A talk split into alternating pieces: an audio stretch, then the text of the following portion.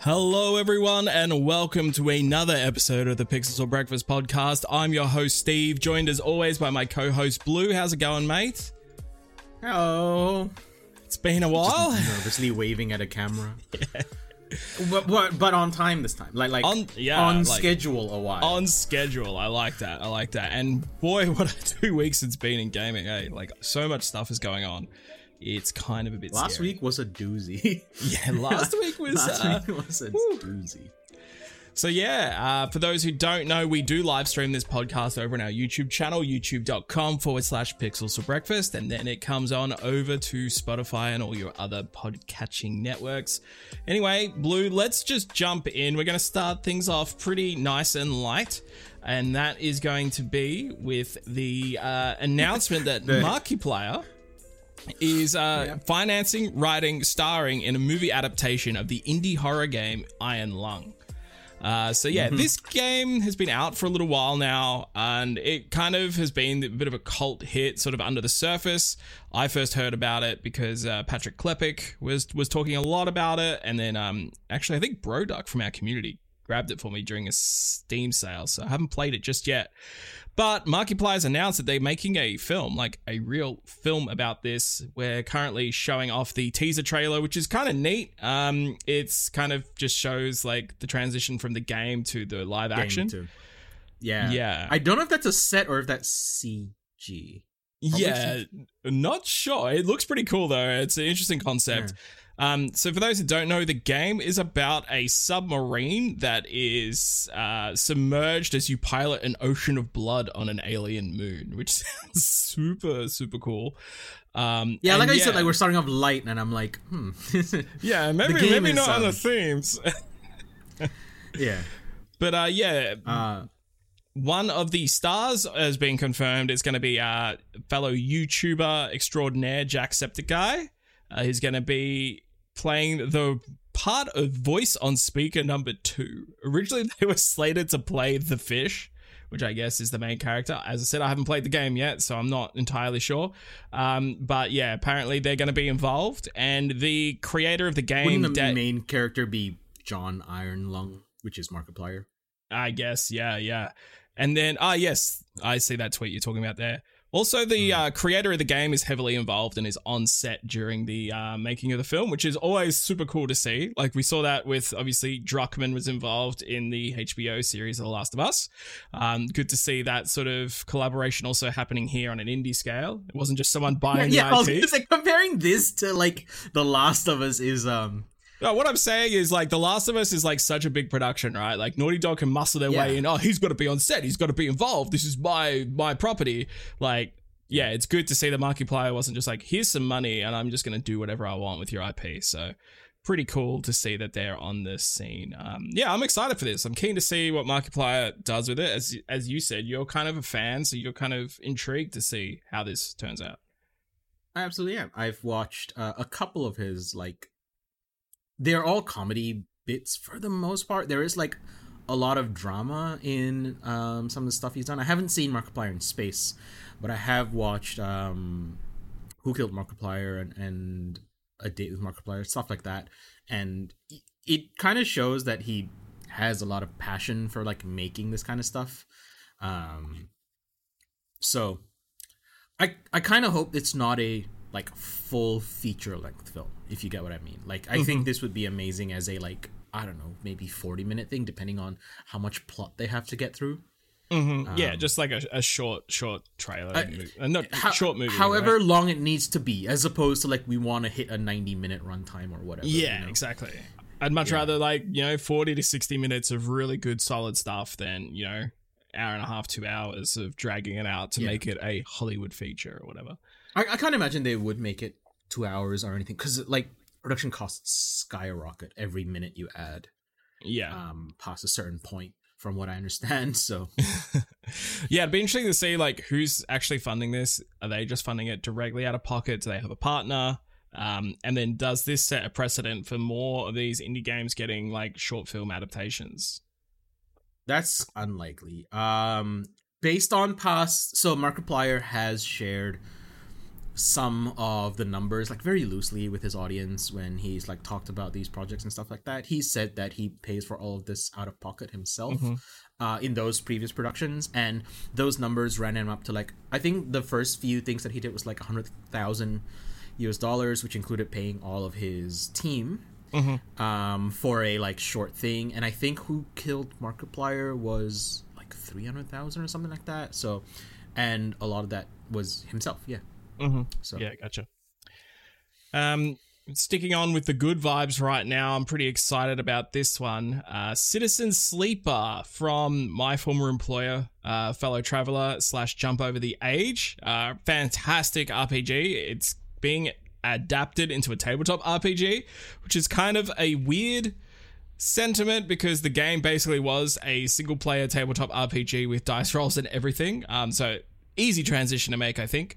Um, but yeah, it's a solo game broken down into turns um, called cycles, just like the video game. So it really does sound like it's going to be pretty close to the video game uh, experience.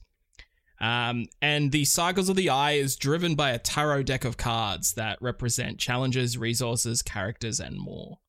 Um, and yeah, it's kind of just looks super neat. And I know that um, Gareth, you know, his previous game in Other Waters, which I worked on for a very short time, always had a very um, keen interest in in these sorts of storytelling devices. So it kind of makes sense that he continued to go down this road. Um, and yeah, it's just very very cool to see him and a few other people be involved into creating a. Uh, a, a new a new sort of way to interact with this um, universe, which I think the the world of Citizen Sleeper like is absolutely amazing. Um, one of the best games I've played this year. I played it this year, um, and I'm actually going to replay it now because the third episode of content came out. So when I first played it, I just stuck to the main line. I knew that there were these like mini episodes that kind of split off. So I'm going to start a new character now that the third one is out and go through that. But I definitely am going to pick up this uh, standalone RPG. vibe looks. What is it? The kids say the vibe is immaculate. I don't think the Vibe is I immaculate. I will say that though. Yeah. Yeah, it's, it's great. It looks just the art great. style of this game too just really lends itself to a really nicely printed RPG um, experience. I think for the tabletop.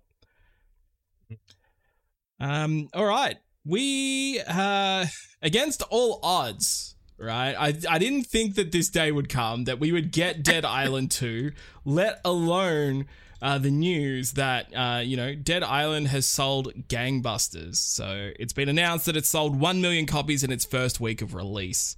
Um, First three days. first three days even and yeah it was pretty crazy so for those who don't know dead island 2 was announced about three centuries ago um, and moved through like four or five different developers i think the initial announcement was 2014 i want to say um, Sure, that sounds right. yeah and it only came out After a year thoroughly underwhelming Dead Island one, I would add. hey Dead Island 1 is one of the best streaming experiences I've ever had in my life, and you're wrong. You're wrong. That game was great. Like, was it bad? Yes, but it was great. It was such a great co-op game. And I think that's kind of Yeah. what the vibe of Dead Island 2 has become. It's like, yeah, this is kind of mindless, it's kind of stupid, and it's just visceral and fun. And um, as we'll probably get into a little bit later as we talk about Redfall, that's kind of all you need sometimes for a successful game, as the sales Yeah. figures here show, right? Um, You know the first thing I saw about Dead Island 2? Mm.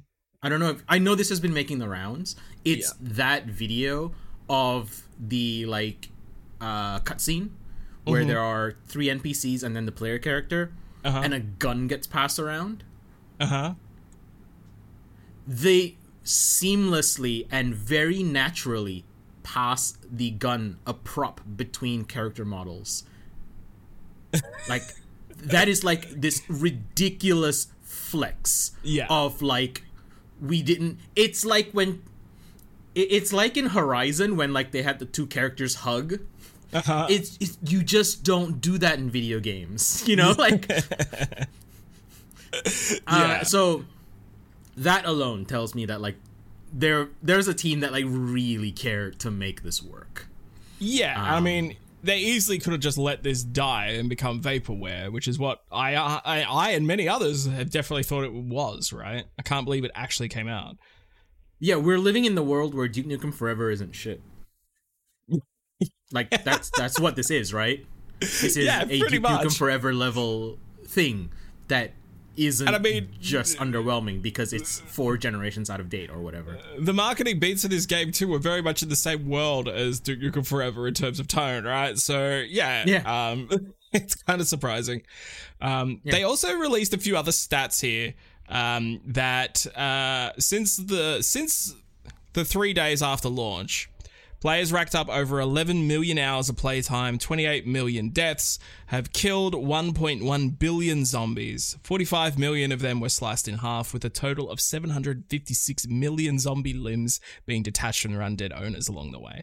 Um, always love when developers have these ridiculous stats that mean nothing. Um, just kind of cool. And telemetry is good, right, devs? Yes. Um, so, so yeah, Dead Island Uh, We've definitely had meetings where we were, where people in the team were excited about like adding being able to track all of these stats. Yeah, 100%, hundred percent, right? That's just a thing that devs like to do, and I, I get it. right? Like, it's, yeah, it's really fun. Um, speaking of something that's not, uh, it's kind of fun, I guess. It's a good thing. Um, super majority of. Sega of America workers have announced their plan to unionize. Uh, which is really, really exciting. Um, game devs definitely join a union, make it happen. Um, easier said than done, obviously, uh, depending where you're living, also. Uh, but yeah, a supermajority of employees at Sega America have announced their plans to unionize with the aim of securing higher base pay, improved benefits, and a number of other goals. And this is in conjunction with the Communications Workers of America Labor Union. Um, they were previously behind the assistance of Activision Blizzard King and ZeniMax Studios uh, to try and unionize there. Um, the statement that the AEGIS, which is the uh, union behind them, has laid out in terms of the goals t- to achieve, are pretty good, pretty just- basic. I was just gonna say that uh, I really like when um, people make effort to backronym themselves very well. Like just it, it, it really feels like they, they they like had to like force it a bit, but they got there. And like Aegis is a really good name. yeah, for it, exactly right. Um, so yeah, the, the the requests that they're making here are higher base pay for all, following industry standards, with raises tied to costs of living and inflation, improved stable benefits for all, including healthcare, retirement, remote work opportunities, and more, increased clearly outlined opportunities for advancement. That one I think is incredibly important. Um, balanced workloads and schedules, and defined responsibilities for all positions, and adequate staffing of departments to end patterns for overwork. Good stuff. Great to see another major uh, player in the space um, Yep. take this step. Whether Sega tries to shut it down somehow in the future, maybe they're just letting them have their moment in the sun and then they'll try and quietly sweep it under the rug. That's what Activision would do. um, Yeah, we'll, we'll see. Um, and like this is unionization is very important. Uh, it it takes effort to fight for the things that like you know matter. That these kinds of things that like just allow people to live, and it takes people setting aside an amount of time to do that. And this isn't even calling out the employees. It's just like the employees aren't. It's not employees. The employers. It's not. Um, always easy for Sega to or any employer to see what the workers need, right? So the workers need a way for them to advocate themselves. And That's what a union is. yeah. Um, in it, like a really good week to hear that this is happening for an adjacent industry. The Writers Guild is back on strike again, so Oh, I was actually talking about this with my wife this morning. Like, I was reading a story about like a writer from The Bear, one of the like upstart shows that captured attention and awards and stuff, is currently taking a job at a movie theater to pay his bills. Um, and he's a lead Yep. writer on like a multi award winning show. Like, shit is crazy. Yep. So, uh, good luck to them. I hope they get everything they ask for in this case. I don't think it sounds unreasonable um, for writers to get paid. like, just, yeah, yeah. right. Speaking of that, you can head over to kofi.com forward slash pixel. Um, but yeah, let's keep moving into the business side of things because there's been some movement here in the uh, Microsoft Oh, Activision man. Blizzard King uh, deal. Um, and the movement is that the uh, CMA, what does the CMA stand for again? The competi- Competition and Markets Authority. Competition Um, Markets Authority in the UK specifically has- for the UK. yeah has blocked the acquisition. Um, surprisingly, the thing, uh, the reason why they've blocked it is based around cloud gaming concerns, which I didn't think anyone saw coming. Um, I'm just gonna but it makes a huge amount of sense. Yeah, so Yeah, I think I'll read just a yeah. couple of of uh, Yeah. points here. Um, but basically, they said that Microsoft's solution had significant shortcomings and would require regulatory oversight by the CMA. Uh, and the panel chair states that cloud gaming needs a free, competitive market to drive innovation and choice. Uh, so the final decision to prevent the deal comes after Microsoft's proposed solution failed to effectively address the concerns in the cloud gaming sector. So the issue is the UK see that cloud gaming is a market that's growing incredibly fast. Uh, monthly active users in the UK more than tripled from the start of 2021 to the end of 2022. It's forecast to be worth up to 11 billion pounds globally by 2026. Um, and Microsoft has a strong position in cloud gaming service, aka they are one of the only major providers. Like, let's put that out there. Who do they think is growing this market? Um, yeah, and they're basically saying the the long and short of it is by buying Activision Blizzard and keeping their games only on the uh, Game Pass X Cloud service, it you know drives competition down. Um, so Microsoft submitted a proposal to address some of these concerns.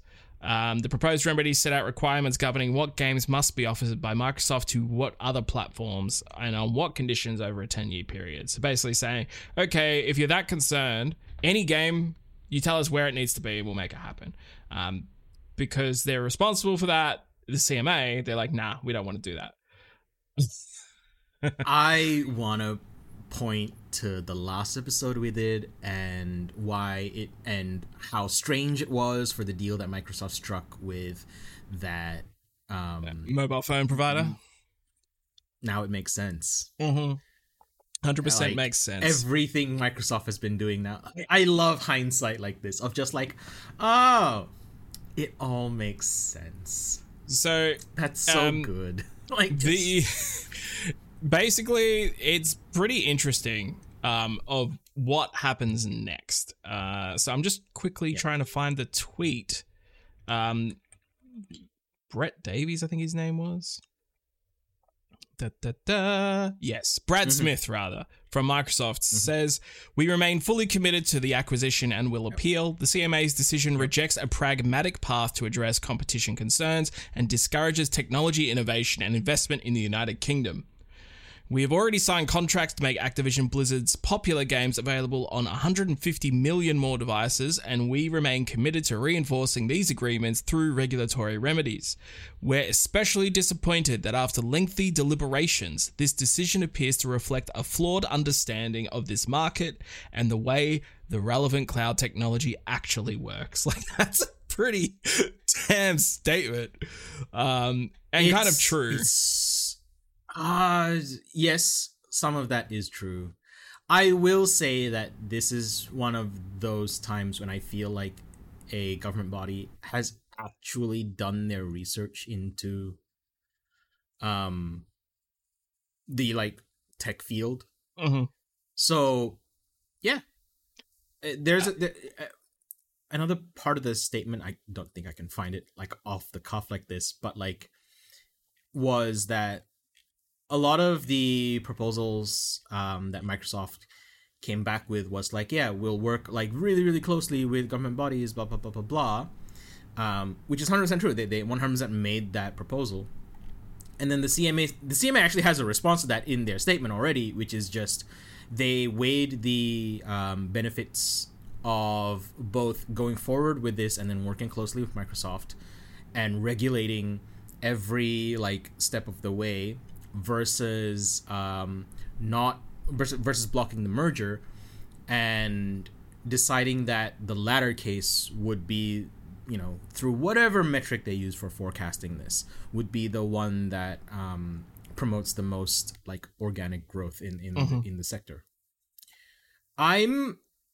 i'm fascinated by this outcome I think this is really, really cool. I think this is one of those cases where, and I don't mean as in like, oh, they got blocked. That's cool. I mean of the the process at work Uh, The process being, if you want to merge multi-billion dollar multinational companies, you have to get approval from every like government that this affects, and it went through in the um, FTA, the Free Yep. Trade, I, yeah, uh, FTC, the Free Trade uh, Commission, and you know they didn't catch this, right? But like, yeah, in the UK they they found this, and I think that's really interesting. And there was this huge stink of like, oh, Call of Duty and how much money Call of Duty will pull in, and the CMA were just like, mm, like Call of Duty's big, we don't think that's the that's the problem here because it, it 100% isn't right like call of duty will still be available to anyone who wants to play it and that revenue stream will be fine no matter who owns um, activision blizzard king Yeah. So But- the, the argument here, though, right? Um, I, I, yeah. While I agree with you, I think it's great. Like, yes, governments. I'm definitely not saying that this merge is actually good. I'm not. I think it's good Yes. potentially from a uh, let's reinvigorate Activision's previous portfolio and turn that into something good. Like, I think there are very good aspects about it, but I'm not gonna sit here and be like, yeah, merging major corps is a great thing and everyone should be like cheering that. Like, I'm definitely not Yeah. saying that. But Yeah. on the one hand, you've got um, you've got the UK being like, oh yeah, it's going to be eleven billion dollar industry, um, and you know, right now it's XCloud leading the charge in terms of the platform centric holders that are doing you know stable cloud gaming. Like PlayStation just isn't there yet, and it's Nvidia. And if you're taking out the main player, is it going to be an eleven billion dollar industry? Like maybe not. Quite potentially not in by 2026 when you wipe out one of the biggest providers. And the other outside of this is, well, cool. Like Microsoft could literally just turn around and say, cool, we're going to do this everywhere but the UK because the UK is the only Yes. commission that has said no. The UK is not part of the EU anymore. So the UK is an incredibly small, um, you know, when compared to the rest of the world and the profits that can be gained. Right. yes yes 100% Um, yeah. Uh, so I- I it's think going to be interesting. Yeah. I think there's a bit of a misnomer there. It's like this doesn't so the idea is to block Microsoft from having a monopoly on cloud gaming. Right? Like that's the idea Yeah. Yeah. of of blocking this merger It's like if this goes through they would have too much of a leg up for anyone to be able to healthily compete in the cloud gaming space. I think is what the CMA is saying, which is likely true. Uh-huh. It is very likely true. They they would get so much like you would have to use Game Pass or nothing. Um, if if this went through for a while at least. Yeah. Um, Yeah. So, uh, I think that that assessment is like pretty accurate. Um, and whether or not Microsoft just turns around and goes, "Yeah, I guess we just don't have Game Pass in the UK," that's completely in there, right? and Um, and a viable option for them, I think, is more the scary part Yeah. for UK gamers. Right, at the end of the day, it doesn't affect me. Um, yeah, they just pull everything that's um, Microsoft and ActiBliz out of the country, which I don't necessarily think they want to do. That's why they're I going for the don't. I appeals don't route as opposed- necessarily. Yeah, I don't even Yeah. think they would pull it out entirely. It's just yeah, Game Pass is not available, and you want Activision, you're buying that full price, right? They would have to do that by the way this is said, right? Because they're blocking them from the merger uh, as far as Ah, recognizing them yeah, as, yeah, a, yeah, right. as a company in the country, Yeah. which means that Microsoft and Activision post merger could not everything. exist as that entity in in the UK anymore. Yeah. Yeah. Right. Gotcha. Um, I would like to read Activision's response, which is Yeah. a, a, a little different tact than uh, Microsoft. Microsoft was just like, "We respect you, but fuck you." Um, Activision yeah, are just like, very much you, you're, you Hey, I'm gonna beat on your door at three in the morning Yeah. and uh, fucking burn your house down. Um, I reckon Bobby Kotick maybe wrote this uh, during I was just gonna say Bobby Kotick right? was like in his pajamas, being like, "Let me leave, give me did my cheeky, money and let did me a cheeky leave." bump as he's like trying to pack his golden parachute into his bag. Uh, the CMA's report contradicts the ambitions of the UK to become an attractive country to build technology businesses. We will work aggressively with Microsoft to reverse this on appeal. The report's conclusions are a disservice to UK citizens who face increasingly dire economic prospects. We will reassess our growth plans for the UK. Global innovators, large and small, will take note that, despite all its rhetoric, the UK is clearly closed for business. Damn. Bobby, Petulant calm down. Would be the adjective. Petulant. Yeah, I like that. I think that's that's suitable. Um, Ah, so yeah, basically this could take weeks to appeal. It could take months. It could take years. It's kind of a bit up in the air right now. Yeah, I don't know what the UK is like. I don't know. I don't know what any country's like process for this is actually. I this is this is big. This is a 70 80 billion dollar merger being blocked. So I mean, we, we look at Nvidia who were trying to buy ARM, right? And they were they could see the writing on the wall, so they just cancelled all ambitions. They didn't go down this road. So Microsoft obviously is ready to to fire, um, but yeah, troubled times for them uh, because immediately after that, Redfall came out. Uh, the the long awaited Arkane game, uh, the first uh, major release from Bethesda under the Microsoft banner, I believe that wasn't previously announced. Um, Yep. and it's been slammed, absolutely slammed, um, on all platforms uh, as a bad game, as a bad immersive sim, as a game that isn't worth anything. Um, this was, you know, a long awaited exclusive that Microsoft desperately needed after a huge dry spell. Um, since they've been acquiring studios, they haven't had any like first party exclusives for a long time. Uh, and this one hasn't panned out for them. This was backed up by uh, figures at the investors' call from Microsoft that you know general revenue for the uh, gaming division is down. Console sales are down by about thirty percent. Like just a lot of bad news from from Microsoft in this period. Uh, so to try and ease that, they have announced that there will be the Xbox Game Showcase, and they started being like, "Look at all this cool stuff we got. Please don't look at the bad stuff. It's all okay. We'll be okay." Head in the sand. Um, so the showcase is going to be happening uh, on uh, the 11th of June. Uh, going to be on their YouTube, Twitch, Facebook, all that sort of stuff in that sort of E3 that doesn't exist window, uh, and it'll be focusing heavily on Starfield. So there's going to be a Starfield Direct immediately after the showcase show. Um, and basically, this is the big hope for Microsoft for 2023 and beyond. Um, which Blue and I we were talking before we went live that we're both doubtful that this is going to be the great game that they need it to be, and a lot of people are hoping it to be. Um, I also don't think Microsoft needs a game. They have Ooh. X uh, like they have Game Pass, right? Like they have Xbox as a service, not as the console. Um, Microsoft's never needed to sell Xboxes. Mhm. Uh, in, in fact, they would be much more profitable if they just stopped selling Xboxes. Um, because I think I think they're a player. I think they're a player in the space to to stay. I don't think you can dislodge them as a ma- major publisher and and a really big mover of games. mhm. It doesn't matter if it doesn't come out under their umbrella, right? Like as long as money flows through their pipes, then they get some of that back. Yeah, but if they keep That's having my perspective, at least. if they keep having downward trends though microsoft Yes. will be likely to stop the the money flow through the pipes right um but yeah so but that's what I gonna- mean. As long as Mm. like people are buying things through their service, I think they're, I think they're fine. Very much so. I think they're fine. yeah Um, yeah i, know. think there's, I, have there's always definitely gotten the impression that like Microsoft is very healthy behind the scenes. It's Yeah. not like Sony, where it's like they ride or die on the PlayStation. yeah there's um, definitely a um a rhetoric around going that oh all of the numbers are bad the company is going to be down and out i don't think that's the case but i do think that just in terms of gaming sentiment they need a win because they aren't Yeah, really doing anything that they can plant their flag on. They've spent a lot of money on these studios. Um, and obviously Yep. games take time. Like they they bought these studios, you know, some of them only like this year, last year, you know, like um, we should start seeing a flow. And I think once that flow starts of regular Microsoft releases, like Microsoft Game Studio releases, as soon as that starts to happen again, th- that confidence will be regrown. But right now, Yeah.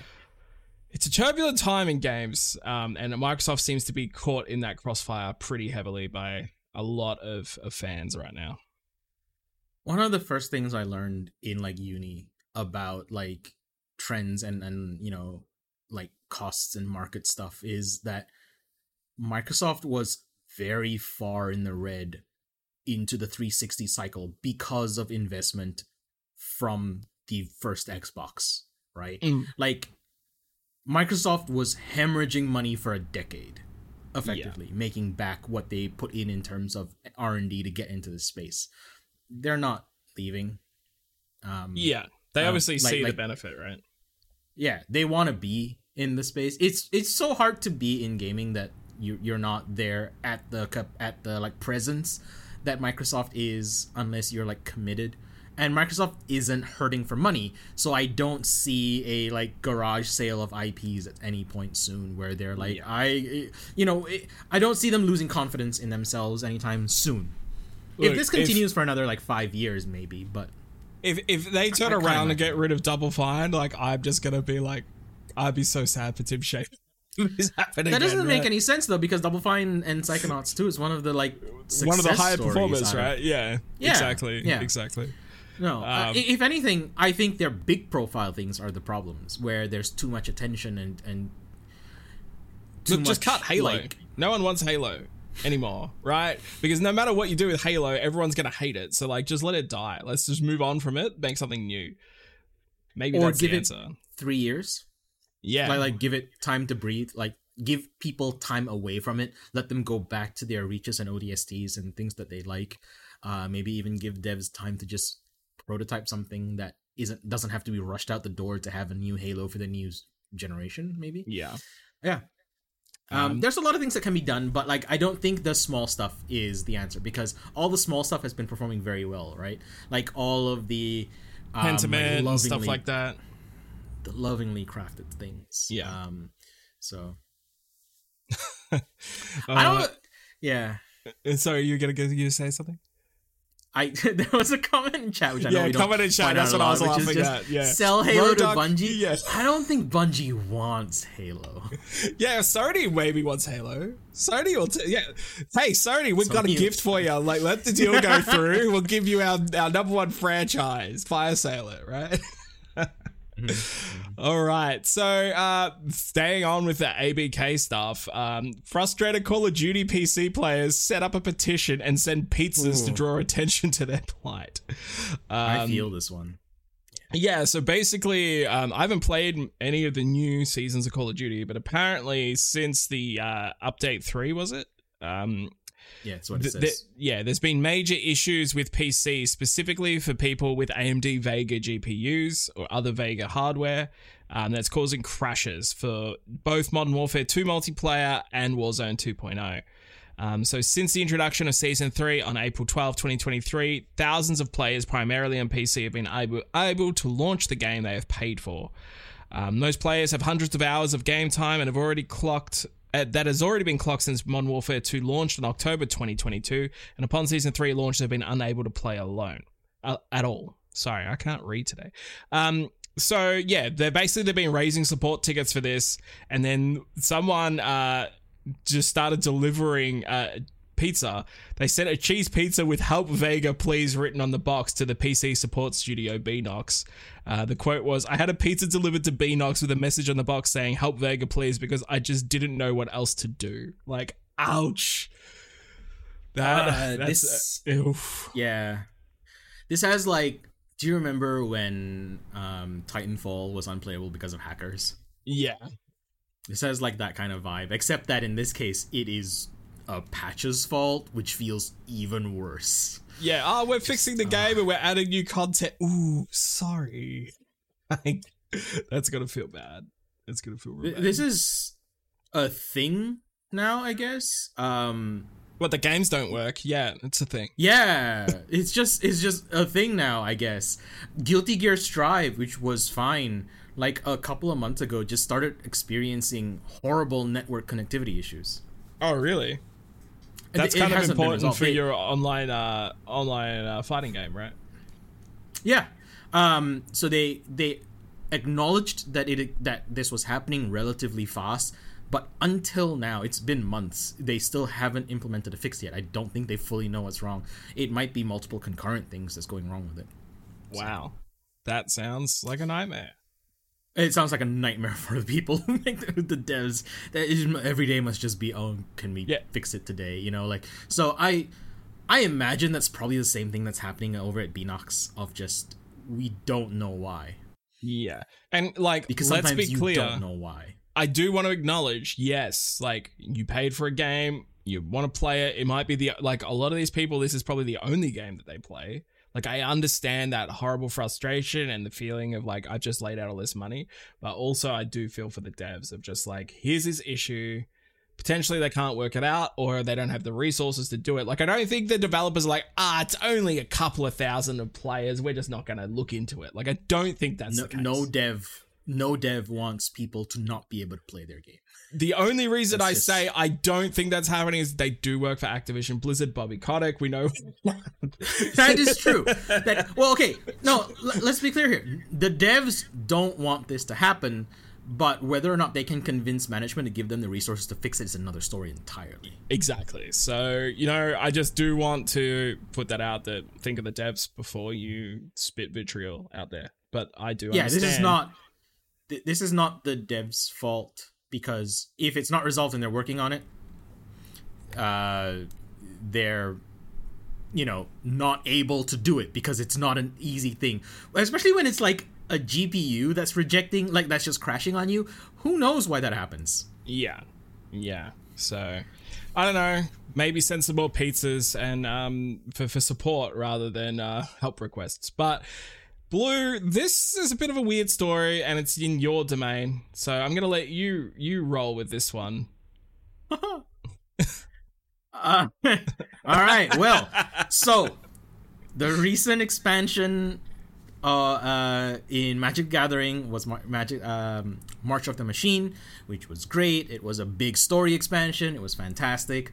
Um, and it was always planned that there was going to be a mini set, which is not a thing that they tend to do with Magic Gathering, but there was going to be a mini set called March of the Machine Aftermath, where it was just a couple of a couple a few cards not as big as a full set um, kind of explaining what happened after this big avengers endgame event basically. This th- like this set is basically the avengers endgame of magic the gathering. Uh, and this happens every few years which is really cool um as it turns out someone got shipped a I want to be clear here. March of the Machine Aftermath, even at time of recording, is not out yet. Um, they got shipped a full sealed box of March of the Machine Aftermath cards. Um, Magic They got Wizards the shipped. Coast, they didn't Hasbro. steal. They didn't Yes, it- take them off the back of a they truck. They didn't raid a warehouse. It is likely a mistake on the uh, distributor side. They ordered March of the Machine, a, a box of March of the Machine stuff, the, the the stuff that you're supposed to be able to get, and they got given aftermath stuff. Uh, Magic the Gathering slash Wizards of the Coast slash Hasbro. Someone took this very, very personally. they, I don't even know if this is an overreaction, to be completely honest. They sent um, the Pinkertons, which is I didn't know how big of a deal this Oh, was. really? Like I until like yeah, like I I'd heard of the name before, but like.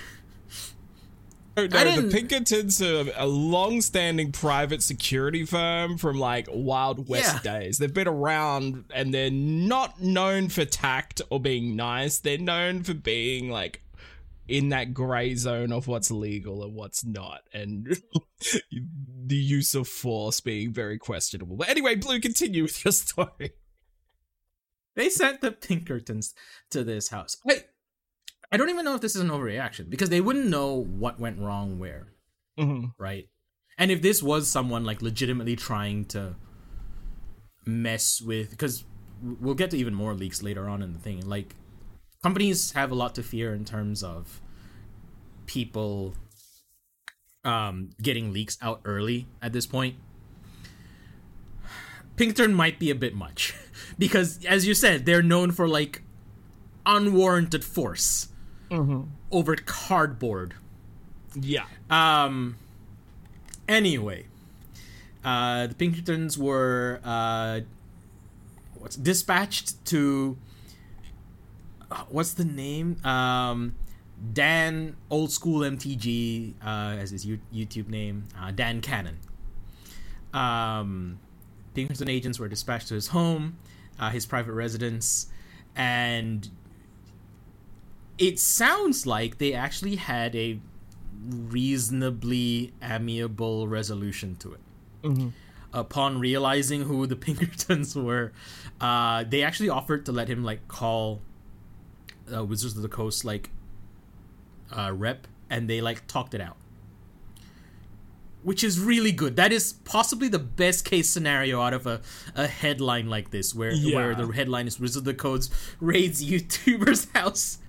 um, so it it sounds like they were fine and the article speculates and i fully agree with this speculation that the uh, wizards of the coast folks may have been like very like uh, accommodating because they probably weren't in the right here to use this kind of force if um, dan Yeah. cannon was you know so cooperative um, and they apologized.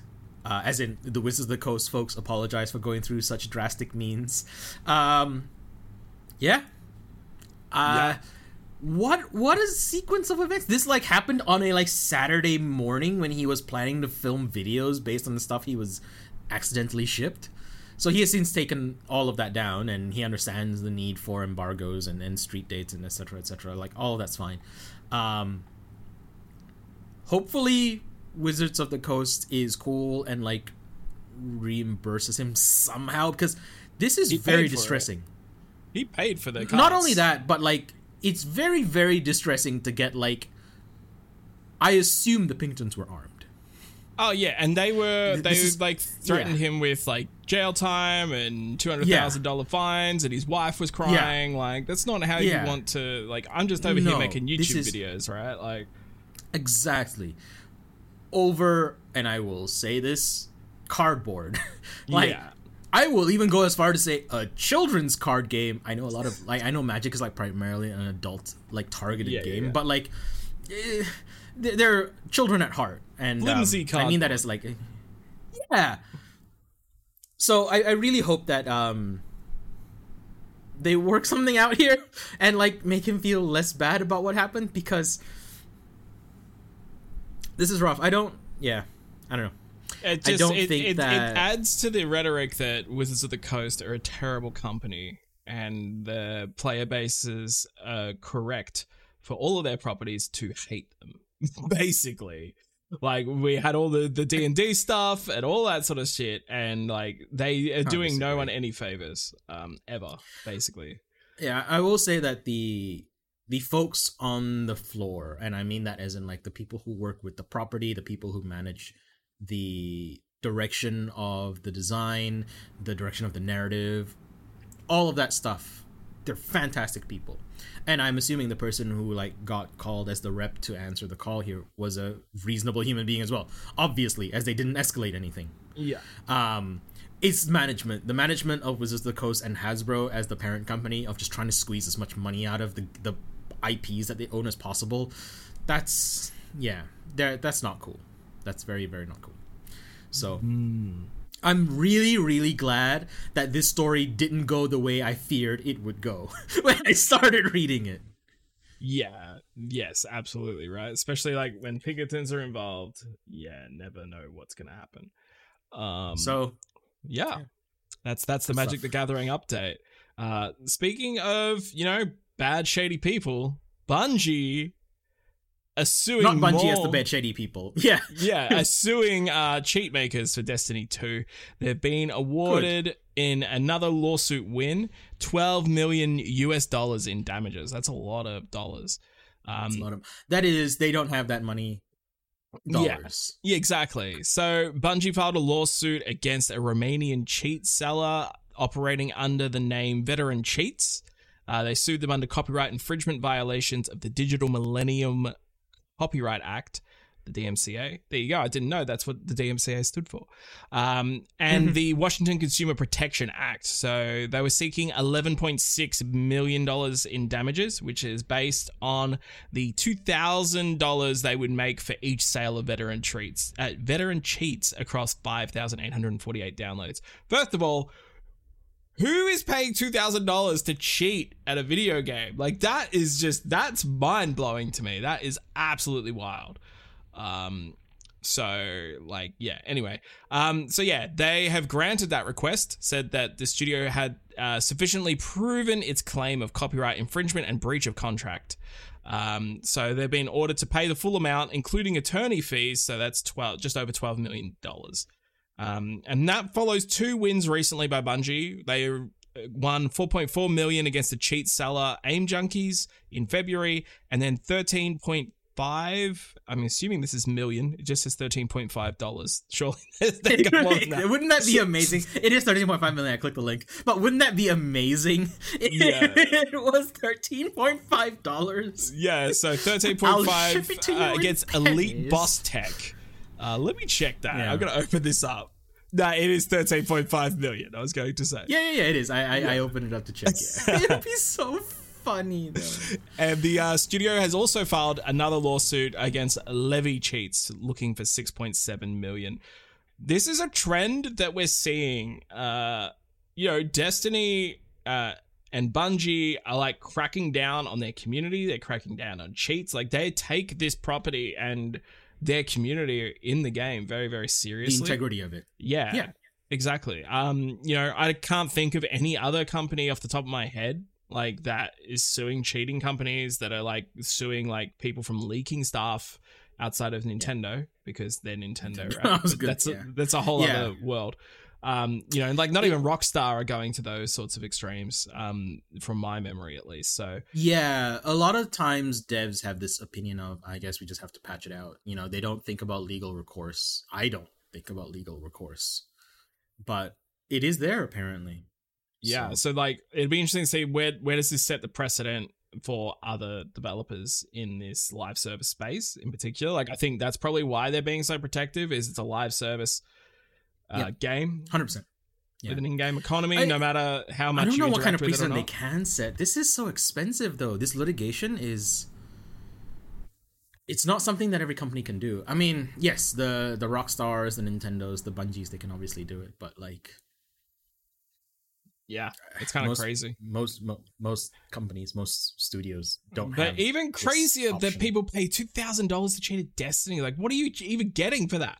Like, I don't know. I, I don't want to get on a list, so I'm don't going to. Google this. But like, yeah, it's kind of that. Like, yeah, oh man, crazy. Um, so speaking of litigation that is uh coming, I'm sure. Uh, Legend of Zelda: Tears of the Kingdom has leaked. Uh, the game has leaked.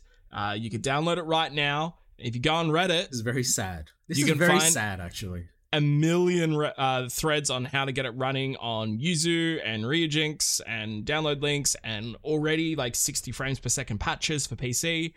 Um, that's the big issue here is that the game is available on PC and it's already performing better than the Switch, uh, which is going to hurt sales, um, that sort of thing. Yeah. Uh, also, there was a cartridge uh, on Mercari Japan. So Mercari is a uh, sorry, Mercari US. So Mercari is like a um, eBay kind of. Uh, eBay is a bad term. It's basically a marketplace where you can put anything up, either brand new or used photos, put it online. People can buy it.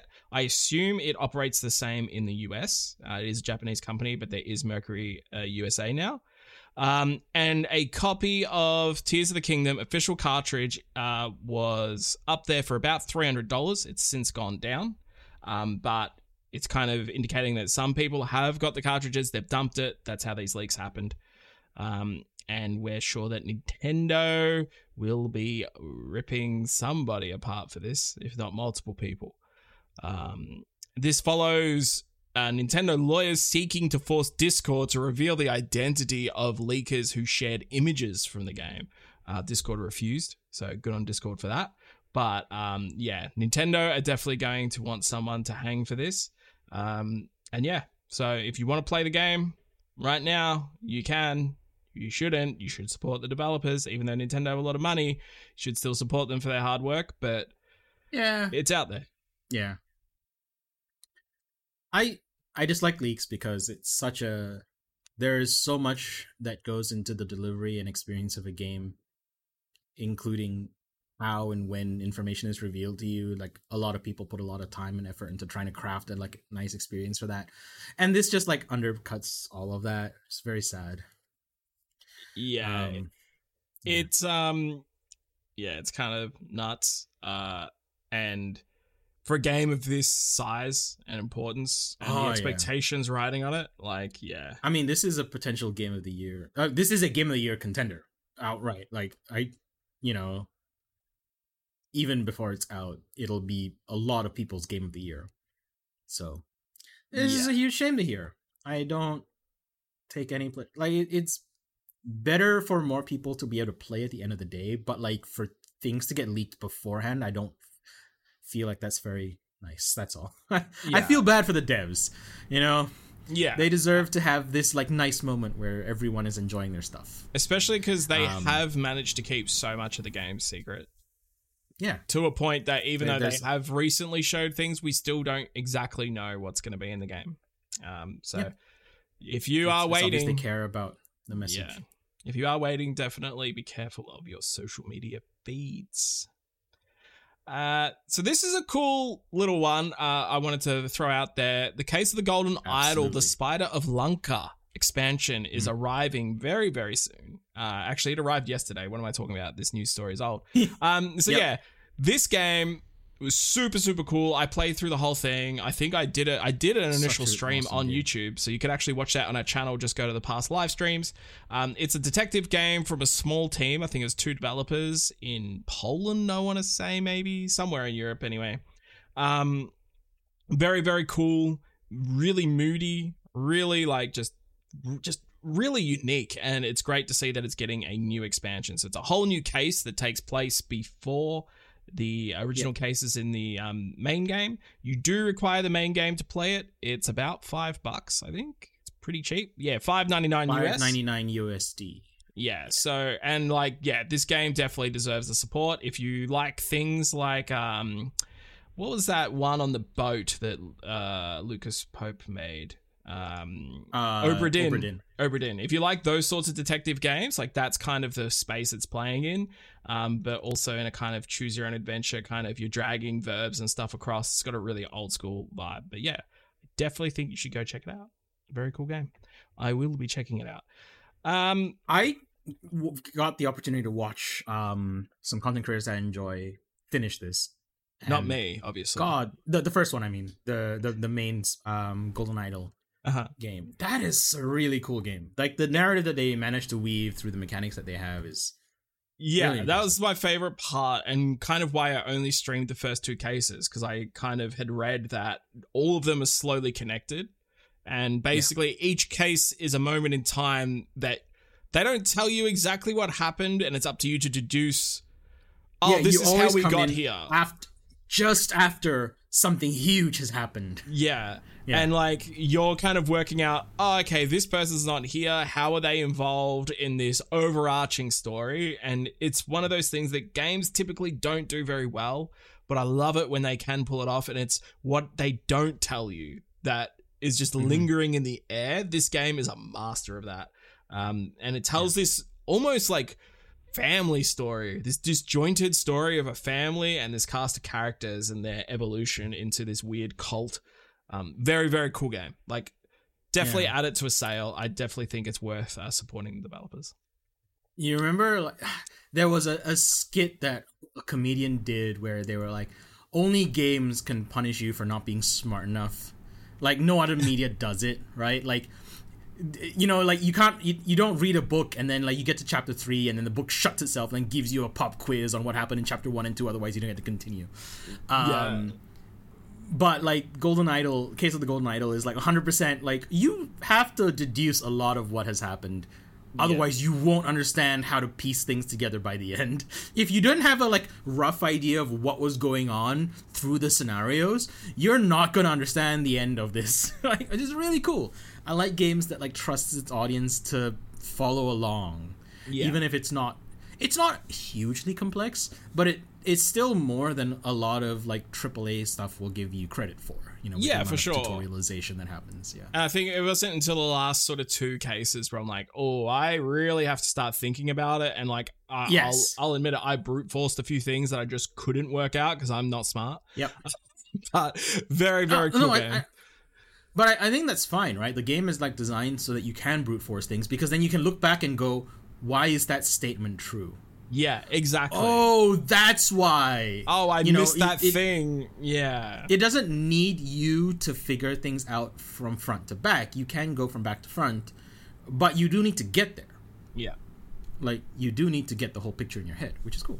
Yeah. Super unique game. I definitely think it's worth checking out. And now there's some tasty new DLC. Uh, so I think we covered this. I can't remember. It might have been during the I time. I don't remember. Yeah, yeah, that possible. we didn't get a show happening. But Jake Solomon, the lead designer behind the XCOM revival at Firaxis, he'd been there for about 60 years.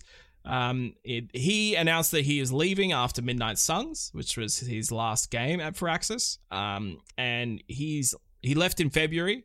Um, and it's kind of like, what's he going to work on next? He recently did a bit of a chat with Rock Paper Shotgun, um, and it was basically revealed that he's going to be switching out to do a life sim kind of game. Um, or at least that- that's where he's. That's where his interest towards at the moment. yeah. Yeah, Uh, so development trying is to hard.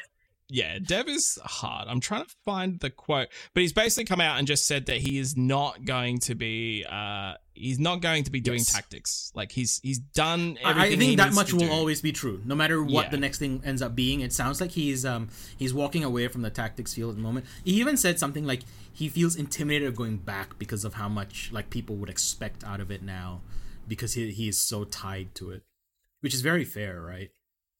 Yeah, yeah, hundred Um, percent. And this is here's a little bit of a, a, a sort of quote of thinking here. Um, yeah, I think the best moments are the stories that are created. Um, I love the scripted narrative of Midnight Suns, but the best stories by far are the stories where they're created just by the systems that are in there. Uh, simulations are all driven by system design as well. It's a number of systems interacting in ways that are surprising, and that can happen in our game, as you said before. XCOM is a great example of a bunch of systems. There's so many systems that it would be hard to track them all as a player, so you'll get surprised and say, oh man, I did not expect that to happen. That's as dramatic as any scripted narrative anybody can write.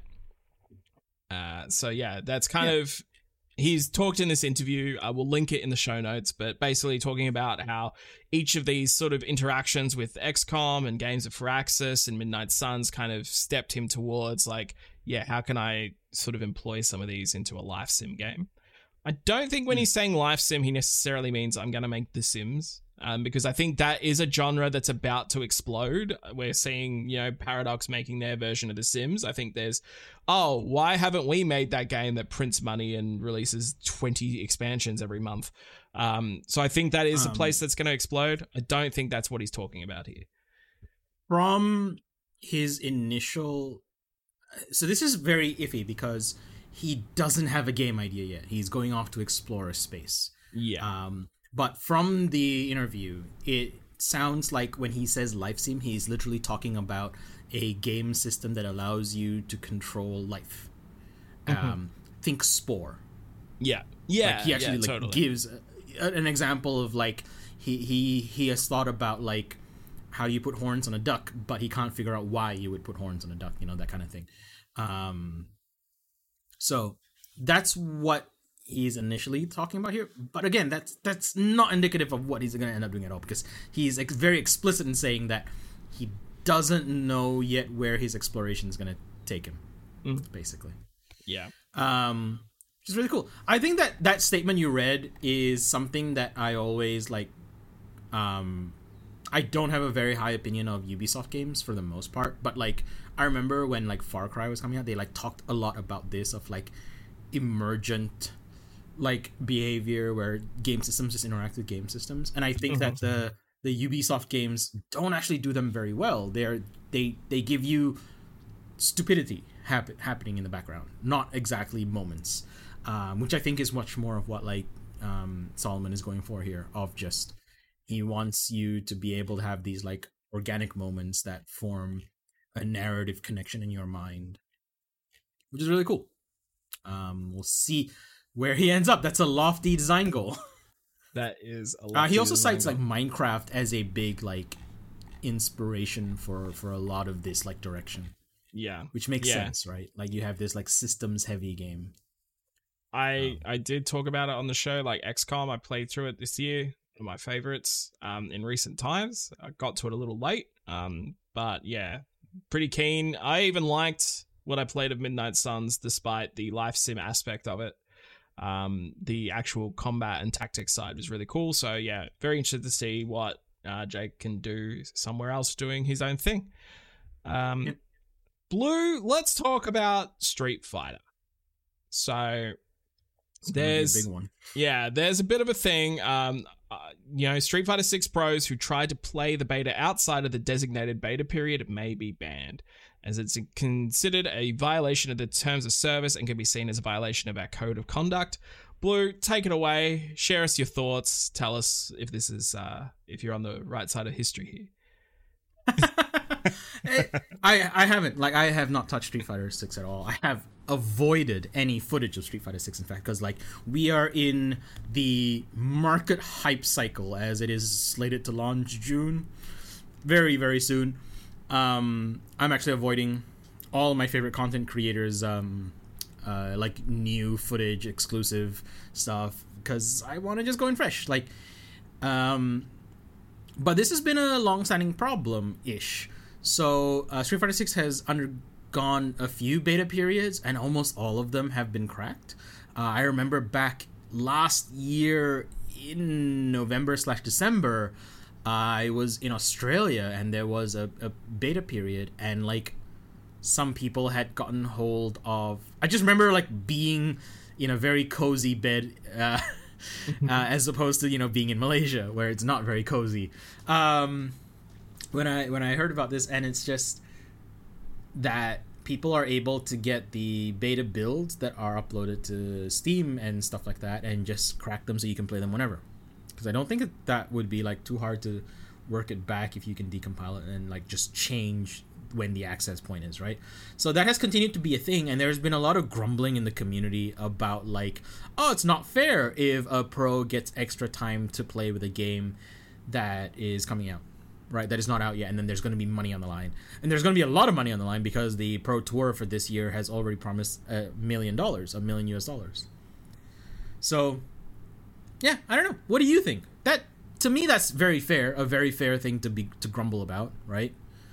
yeah, Um, I, I guess. Like, I think, you know, if you're cracking a beta and keep playing after it doesn't exist, that is an unfair advantage. Um, like, I totally get that. And when there's this much money and, and everything on the table, like, I think that's the only thing that's the, the big thing is that it has money on the table.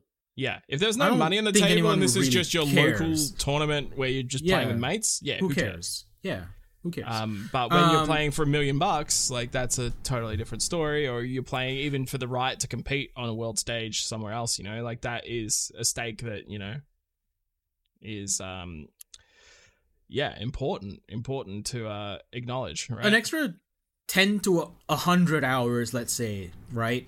If within the first few weeks of launch, if you go to competitive events, that will make a huge difference. You'll just be that much more comfortable with the game. I do feel though that by the time the pro tour concludes, which is at the end of the year at least, Mhm. this amount of time won't be won't be relevant.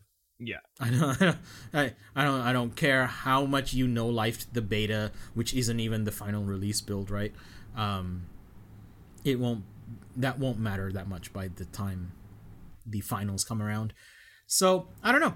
There is that aspect of it. There's another aspect of it where, um, it's not like so yeah obviously capcom cares now because they're fronting the money to make a, a, a, like an attractive pro tour right but before capcom had their pro tour there's already a competitive scene and the competitive scene has always been unfair because previous street fighters have come out in arcades months before they come out on any console or pc and they always hit Japanese arcades months before they hit Western arcades. Mm-hmm. Like Street Fighter traditionally, a lot of Japanese games traditionally, Japanese players are and you can tell they are much more like advantaged by their time in the arcades because they come into a console release of a game 6 months you know like 6 months strong.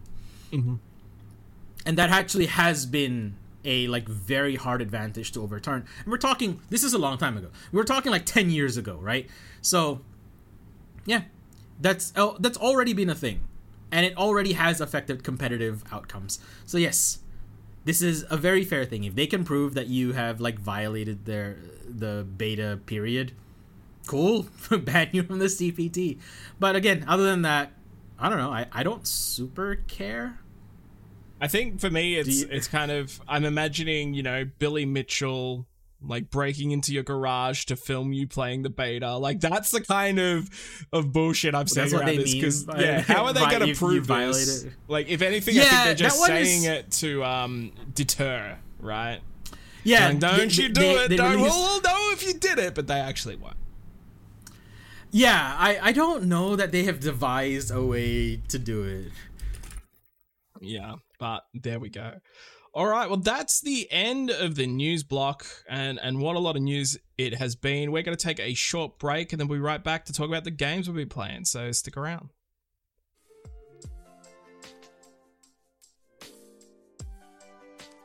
Welcome back, and now it's time to jump into the back half of the show and talk about the games we've been playing. Uh, I'm going to kick it off because I've played nothing. I've played nothing for two weeks.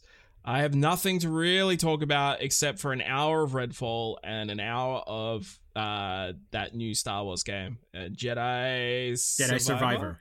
Yeah, Jedi Yeah. Survivor. Um, Mm. Here's what I'll say: Jedi Survivor, super cool. Has a lot of stuttering issues, um, but wasn't as bad as some of the reviews I've seen out there. Um, definitely, uh, think. I think it's a sliding scale. I think It some is a people are sliding getting scale. really bad experiences. Yeah, 100%. and That is very unfortunate. Yeah. I'm on Windows 11 though, so maybe that's why, because they released that statement of if you have high end hardware and you're not on Windows 11, that's why the game doesn't work. Which, okay, all right, Not exactly an excuse, but like yeah, but maybe, maybe that's why. Like I, Maybe. I've yeah, for the first probably 20 minutes of my hour, hour and a half of game time, there was some issues. Um, but once again, nothing that was impossible to deal with. And then uh, it's been smooth sailing after that. Um, and then they have released a patch while I was away, so maybe it's better now. Um, but I really liked what I played of it. It seems like more of the same, but a little bit more refined. But haven't played enough to have a real. I, I was gonna opinion. say it was already such a refined experience yeah. in Um, um, first one. I don't remember the name anymore, but yeah. Yeah, uh, Jedi Survivor is the new one. Fallen- Je- Fallen Order. Jedi Fallen Order. That's the one. Um, and then I played about an hour of Redfall. Um, and I am not ready to really comment on whether where it sits in the pantheon of greatness um, or badness. Um, unlike the rest of the internet, who just seems determined to hate the game before it even came out. Um, but what I will say is it feels less of an Arkane game, and that's good because I don't typically like Arkane games. So maybe I will enjoy it. Um, but yeah, I don't know.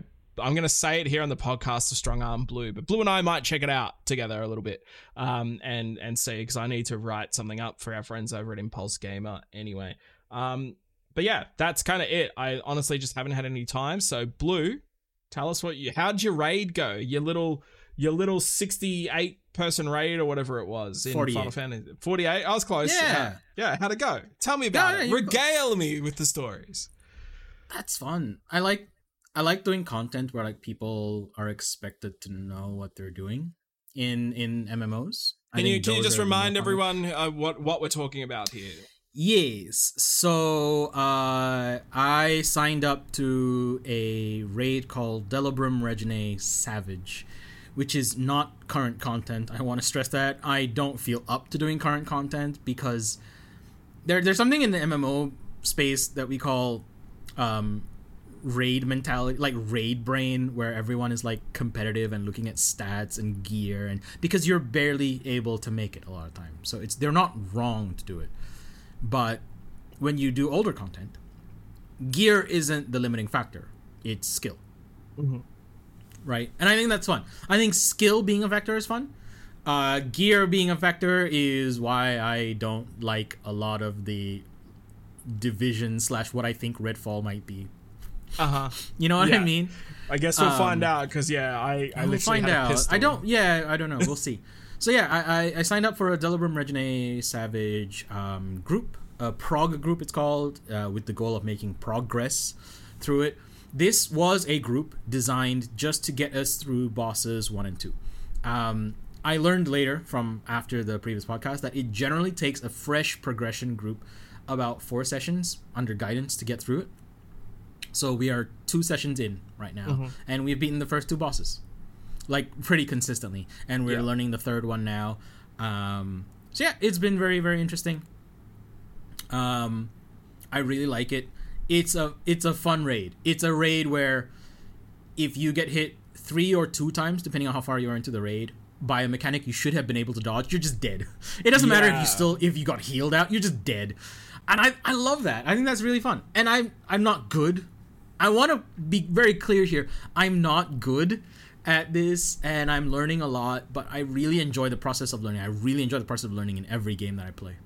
So that's been fun. Um, these games also these these um these specific types of raids also have a like really interesting limitation. When you play main content um like main game content so like the game has a number of raids that are like the normal 24 man or even 8 man raids right? Um when you play those if you fall down if you die a healer can just pick you back up again. Um, this is like extra content raid, and this one has a special rule of the normal resurrect spells don't work. Oh, cool. If you die, there is a there is a buff you can have on yourself that has a seventy percent chance to proc when you die, and then you just get mm-hmm. back up again, and then just walk it off basically.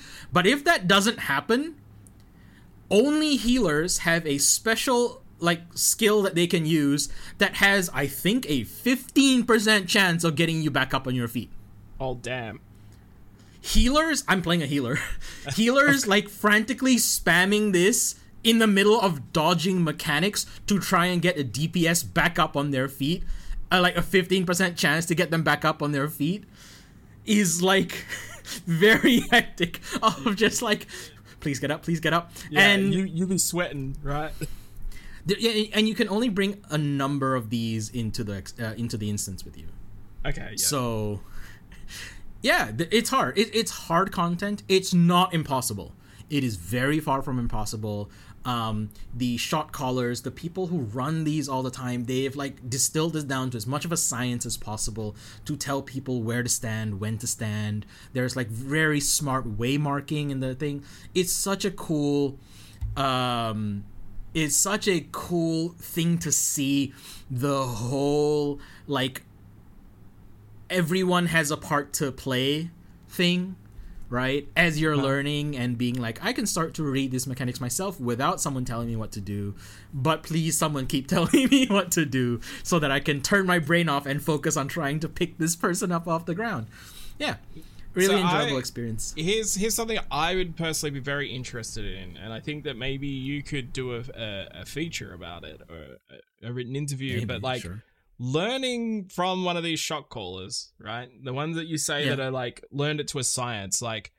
What was that process, and what did they f- get out of running the same things over and over? And like, what's the satisfaction of that? Like, Yeah. you Yeah. I think that's interesting to me because when you're saying like I need to know I, I could do this, but having someone there to just tell me what to do, turn off, and I could focus, like Yep. That's not how I like to interact with games. Like I like to discover things and fail, right? Um, Yeah.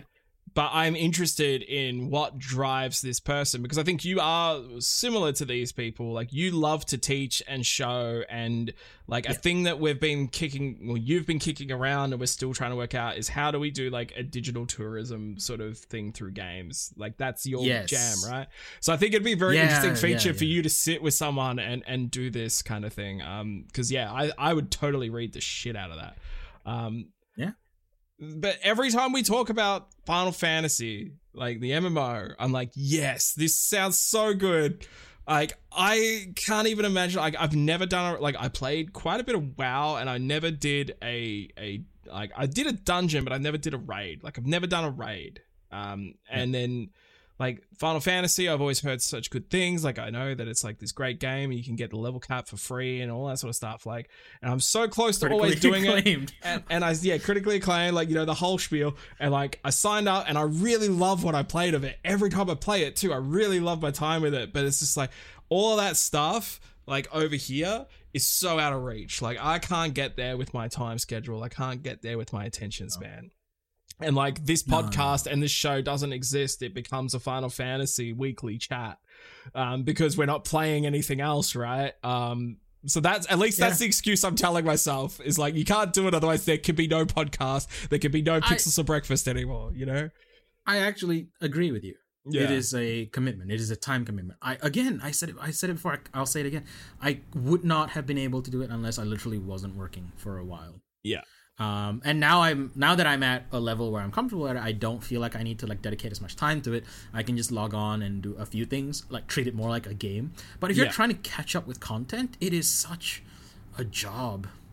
yeah It's a Like, job. It, it takes a job amount of time. the amount of time like Um, I get maybe an hour or two a day on average for games. Usually it's closer to the hour, right? And then it's like, okay, I can play something that I want to play on my backlog and or I'm enjoying, or I'm gonna play that new thing so I can make a piece of content. And nine times out of ten, the new thing to make a piece of content wins out.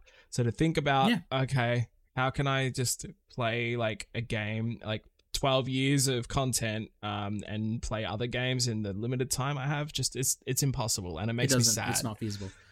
I, it yeah. Final. Every game has a niche, and the ni- the niche of Final Fantasy is actually the people who have the time for it. And Yeah. it's just that's the reality of it, and most people don't fit in that niche. I don't know how it has such a huge player base, to be completely honest. yeah. I, I guess um I guess f- a lot of people don't play a lot of games, right? They're not like us where we like want to play a wide variety of games. And so it makes sense. Yeah. But no, I completely agree with you. It's not I don't think that it makes sense for you to pursue. It's a waste of time. I don't want to say it's a waste, but it's a waste of your time. Yeah. You will get a lot more out of the experiences that you get from not playing Final Fantasy. yeah. But I, I love hearing Um, about it, so please continue on this quest for both of us. And um yeah, let's We'll see how we go. At the end of it, you get a doggo mount, and uh, Ah, is it a Shiva? it is not. Oh, well, It- um, don't It care. is a Is it a beagle? Cerberus. Ah, okay. It's a Cerberus. All right, all right. It's a very cute Cerberus because so you know how a Cerberus has three heads. yeah, This is a four-man mount. So you ride on the back, and then like three other people can ride on one of the heads. that's pretty cool. Okay, I'm back on board. I'm into that. Yeah. Uh, Um, and yeah, outside of Final Fantasy, uh, the other thing I have been playing is a bunch of um, limited uh, March of the Machine for Magic. the Pinkertons didn't come to you, right? You're all good. I play on Arena. they don't Okay. care. I, I've, I've already given them my money. Arena's already busted, and it's not my fault. Yeah. Um, I was really bad at. So there are two limited formats that are that that dominate the space and that you can get on Arena. Um, one is called sealed. Sealed is where you get six packs, you open them, and then you just have to make a deck of forty cards out of them. Uh, out of that six packs, it's very simple and straightforward. You get a lot of time to think, and you get to do some deck building. Um, I really wanted to do like good sealed. I did a sealed of a few sets ago, and I really, really enjoyed that. Um, I tried like three runs of sealed. Uh, I went zero and three.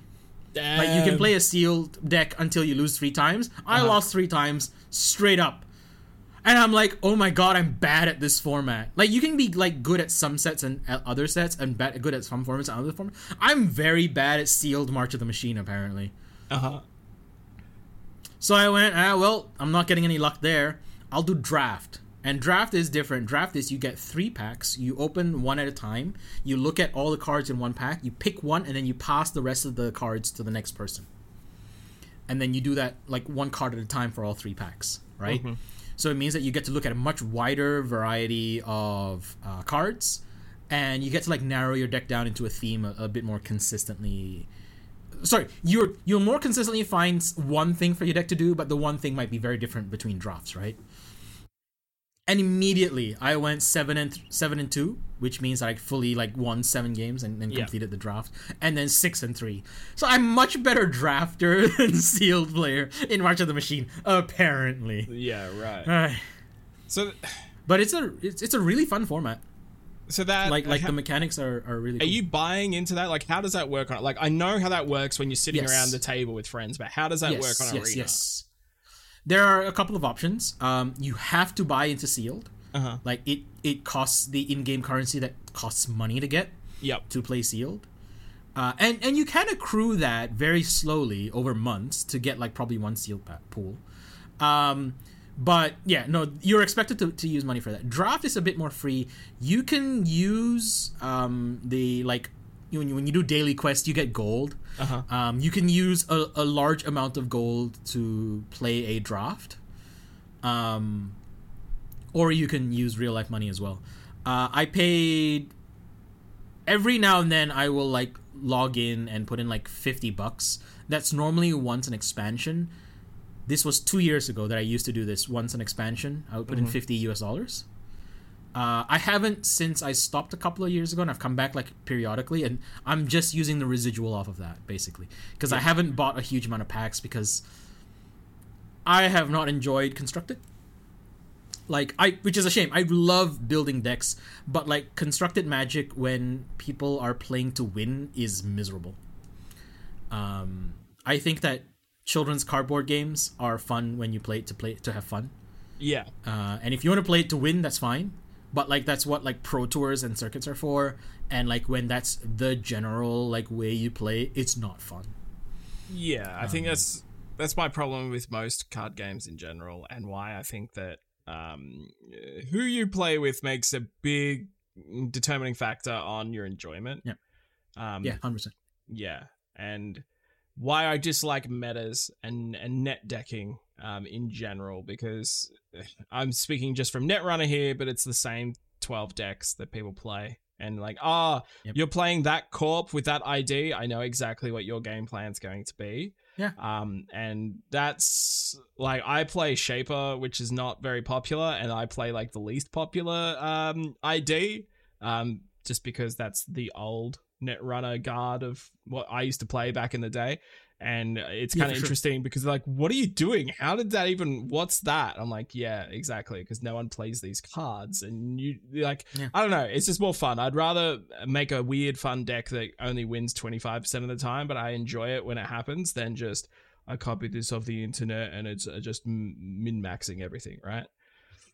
Yeah, yeah, yeah, yeah, hundred percent. Uh, this, this like goes back to, I think it was Mark Rosewater's taxonomy of players. Like he made it up kind of, not as a joke, but as a like as a as a tool for designers in house to, like think about what of a card appeals to what kind of player, and they are the, uh, the the spikes who care about winning, and like winning you know just being the most efficient at winning the timmies who just want a big thing to happen. The timmies are happy if they can get a big creature down.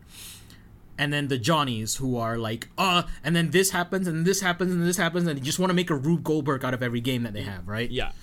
um, so this was just a like a design tool that they had in house for like who's your card really appealing to, uh, and it kind of caught on in in the like the discussion space of when people talk about like taxonomy of players because people really like taxonomy of players, right? So like those archetypes and yeah, it's it's perfectly fine to have spikes. It's perfectly fine to be a spike. There's nothing wrong with that. But like spikes will probably have most fun against other spikes, right? Yeah. Um, I'm a bit more of a Johnny kind of player where I like to see stupid things that cards can do when you interact with each other. Um, and that's like, yeah, you just have to understand like who you are, who you're playing with as well. Um, and that matters. Have you heard of that that distinction, that taxonomy before? yeah, I have. I have once before. Yeah, Yeah. I really like it. I think it's it's like it's it's a very cute way of just being like, yeah, You definitely Yeah, are Johnny. You're like a hundred percent a Johnny. yes, yes. I I I I uh, I super. Bro, that's so mean. Oh. Nobody likes Johnny's. He said, uh, "I'm sorry." Um, I definitely have like Timmy moments as well of just like I want to play the big, stupid dinosaur. yeah, yeah, yeah, totally. I think there's also like a Um, distinction, right, where like I'm not good at deck building. I'm not good at theory crafting to build a deck, but I'm pretty good Mm-hmm. at piloting and making decisions. And I think that's Mm. kind of interesting too as an element of I'd like to see some games play with. Um, I don't know how or what that would be. Um, but yeah, it's yeah, an interesting thing of I don't have the smarts, or maybe it's just I don't have the time to really sit down and Yep. like the thing is I don't want to spend seven hours building a deck. Right, I want to go and Yeah. play the game once a week, right? And um, Whereas I love that. Like Yeah. I have often told people that I try to pull in the card games, like, hey, let, let's let's look at your deck. Let's like like think about like what we can do about it. Um, MTGA, for all of its flaws, Magic the Gathering Arena has a lot of problems. But one of the stuff, one of the things that it does have is a variety of events that it has running at any given time, and some of the events just have pre-constructed decks that you just have to go in and pick one yeah, and then just pilot it. And I like that's really fun. Like I played one recently just because like the offer was like some rare cards and you could join it for free.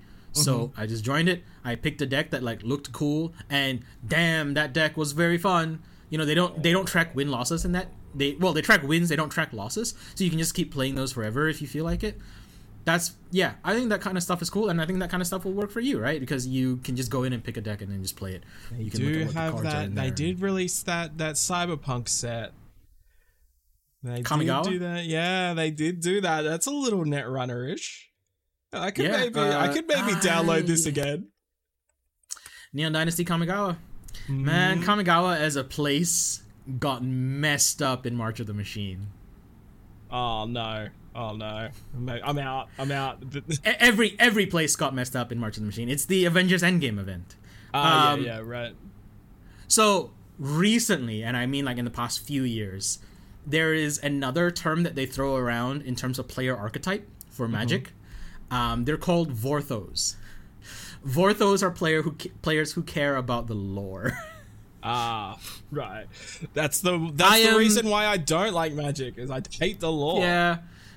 I am a bit of a Vortho. I I have been known to like sit down with a friend for like three hours and just talk about the stuff that's happened in the sets. Yeah. And like uh, catch them up and summarize for them. I like it. I like it. I like a lot of aspects of Magic. Um, so yeah, that's that's what I've been playing. recently. I'm Uh, March of the hovering over the play free button and I'll consider it after we finish this stream. Uh, Not to discourage you, I would love more opportunity to play with you, or even like play alongside you. I think like co-op playing Magic is really fun. yeah. Maybe we could do a maybe Magic we is could do a stream. kind of card game though. I No, I no offense. Like, I, I, Yeah, I like um because because you don't react to the because I know what people uh sorry I know what to look out for in terms of like oh when when players light up when they see a certain thing happen you don't do that for anything in Magic no that not that really. normally players do Like- so I like I don't Magic is like I used to play like I play Netrunner still. I used to play there's Warhammer 40k Conquest game that I really really liked a lot. I hmm. used to play the Game of Thrones Fantasy Flight card game. I even played The Legend of the Five Rings pretty heavily when that re-release came out from Fantasy Flight. All of them tick my boxes. Something about Magic, I don't know what it is. I really cannot articulate what it is because it's more than just I don't like dragons and wizards and stuff. Like it's more hmm. than that. That is a massive component. no it's it's it. a mechanical thing yeah it's a mechanical thing though there's something about the mechanics that don't grab you maybe what it is maybe maybe the player archetypes will help us here maybe you're more of a timmy player and magic's design has been moving away from that So maybe we can go into that with that in mind. We can see if like a more Timmy approach to the game works for you. I think it's the life meter, honestly. Because all the other games that I played aren't about ticking down someone's life meter. It's Okay. like Netrunner is winning agendas and it's stealing things Yep. from other players or it's blocking people from stealing. Like that's the mechanic there. Um, 40k Conquest was kind of a bit Marvel snappish, where it's like, how can I move my characters to a different planet and claim it? Because you were claiming planets. Like, it's not necessarily about just killing the other people's cards.